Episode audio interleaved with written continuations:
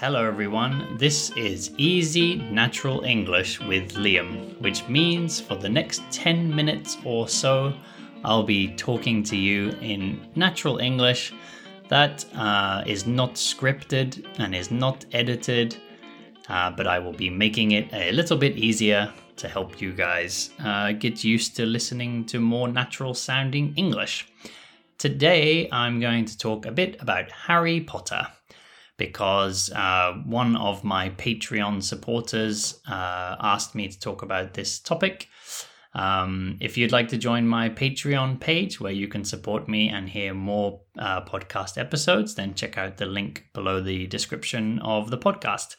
Uh, but yeah, one of my members over there uh, sent me a direct message, um, or perhaps it was a comment on one of the podcast episodes, I can't remember. One of the members asked me to talk about Harry Potter. Um, and it's actually a good topic because I don't think uh, I have done a... F- like, I've mentioned Harry Potter in the past, like when talking about um, easier books to read in English, but I don't think I've ever done a full episode about Harry Potter. And there's quite a few things to talk about. So, first off, yeah, I would say that um, Harry Potter can be good material for people learning English, because there is a whole uh, movie series and uh, a whole book series. And um, yeah, personally, this is something that um, I think is quite useful when studying languages. I like this about Japanese. Um, in Japan, there's often a comic version of something, and then there'll be a cartoon version. And, you know, and then sometimes there might be a live action movie. Um, or cartoon movie. So there's like lots of versions of the same thing. And I find that can be kind of a good revision. You know, if you read something, you pick up some new vocabulary when you're reading it, and then you watch the, you know, movie version or T V show version or cartoon version. And then you can like hear that vocabulary again. Um, you know, and then, yeah, if you watch another version of it, that's the same again. So it's kind of good revision, and it kind of balances out like listening and reading. Uh, so yeah, Harry Potter can be good for that reason, um, because yeah, there's a whole book series and there's these movies as well. So for language learners, I would recommend watching the movies first.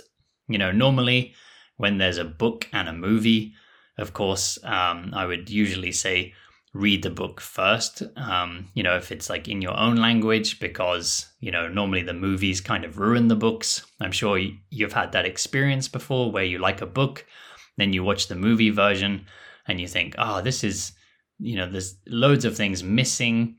The story's more simple. The story's not as good as the book.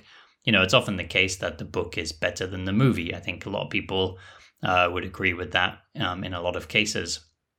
Um, but if you're learning a language, like you guys all are, you're all studying English, then in that case, I would recommend watching the movie first. Because when you read the book, um, you know, there might be some stuff you don't quite understand, and you might be reading and you might be thinking, I'm not sure if I'm fully understanding this, or like these words are kind of difficult, and it might be hard to picture what's happening in the book. Um, so actually you, if you listen to my podcast regularly, you'll know that I'm a big fan of Star Wars. I've liked Star Wars since I was very young, and the original three movies, the ones that were in the seventies and eighties, I've seen them many, many times. You know, I can easily picture the whole movie, uh, movies in my mind. I know what every character looks like. I know what every situation looks like, and I know what people are saying and what happens. So uh, the first novels that I read in Japanese, um, so I'd read some comics before, but the first novel, like the first proper book that I read, was uh, a novelization of Star Wars. You know, so Star Wars wasn't a book first. Star Wars was a movie first, but uh, people have made like novel versions, like book versions of Star Wars. So I got the book version of Star Wars in Japanese. And yeah, that was the first uh, few books that I read. And it was very easy for me because I know Star Wars so well. So if, if they explained a character and I didn't know what those words meant, I could just guess the meaning of those words because I knew what that character looked like. Um, So yeah, I would recommend uh, if you're if you have a book version and a movie version, if it's something that you're using to study English with, then probably it. I think it's probably better to um, watch the movie first. So then you have the image in your mind of what the characters look like. You know the general story. You know what the places look like. And then when you read the book, um, you'll find it a bit easier to follow, and you'll know if you make a mistake. Like you'll you'll know if you misunderstand something. You know, if if you remember, for example, in Harry Potter, they go flying in a car, and um, if for some reason you didn't know the word fly, and you know you didn't know what that meant, you could remember from the movie, oh yeah, the car was flying, so I know what fly means. You know, so yeah, you could easily understand what's happening. Or like, for example, Harry Potter has a pet owl, you know, which is like this type of bird that comes out at night. And if you didn't know what an owl was, um, you would remember from the movie when it says, like, his owl comes flying in through the window, you would know it wasn't an eagle or a sparrow or uh, some other type of bird. You would know, oh yeah, it's an owl. I remember seeing it in the movie. So there you go. Um, so yeah, there's a movie version, there's a book version, and they're both, uh, both series are aimed at young people. So they're not too complicated. Of course, anything named aimed at native speakers is going to be a challenge. You know, it won't be easy if you tried to read the books. It won't be easy. It will be difficult because it's aimed at native speakers. You know, it's not a textbook. It's not made for people learning English. It's going to be a challenge, but it will be easier than trying to read some, you know, very high level literature. So yeah, it won't be easy, but it will be easier than a lot of other books that are aimed at adults. And a good thing with Harry Potter is the first book was aimed at very young people. And, you know, the audience, the fans, were getting older when she was writing the other books. Uh, she is, what's her name, J K. Rowling, um, the writer. So she was aiming the books at a um, older audience as the, you know, as the books went on. So the first book is a bit smaller and the last books are very big and they're a bit more complicated. So as you're You know, as you're reading and your English gets better, the books will also get a bit more difficult, so they'll increase with your level. So that's quite good for that reason too. So, uh, yeah, that's a kind of general thing about Harry Potter. Um, unfortunately, the writer, J K. Rowling, uh, might not be like the best person in the world. So even though I recommend her books, I think they're useful for studying. Um, yeah, I don't think that she's the nicest person in the world. Um, she said some things not so long ago um, that were kind of insulting or offensive to transgender people. And it was kind of stupid. It was like she made this stupid joke and just insulted transgender people for no reason. And it just seemed like, you know, like very, uh, how do, can I explain it? I mean, there was just no point, you know, and she had a big fan base before. And actually before, I think, she was quite popular with a lot of um, L G B T Q people.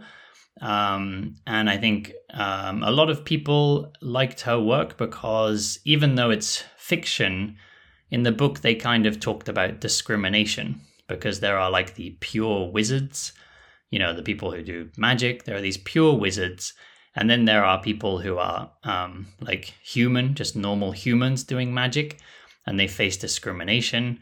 And yeah, they kind of address some issues of discrimination, but then yeah, her herself, she is discriminating against people. So like the morals or the message in the book, she's not really following those morals herself. She's not listening to her own message. Um, yeah, so that was a bit of a shame. And there's actually some there's actually some research that shows that um, children who read Harry Potter when they're younger are less likely to discriminate against other people when they grow up. So yeah, these books are kind of against discrimination, but unfortunately she herself may not be. But uh, yeah, so that's about her, J K. Rowling. But um, yeah, I still think that um, the Harry Potter series are pretty good if you want to study English. Um, but like I've said before, if you're not interested in um, Harry Potter, you don't have to read Harry Potter. Um, but there are a lot of kind of similar things like this um, literature and movies aimed at younger people and those will always be um, easier to read, or if you're watching the movie, they'll be easier to understand. Personally, I, I would uh, choose Hunger Games. I think Hunger Games um, is a really great series.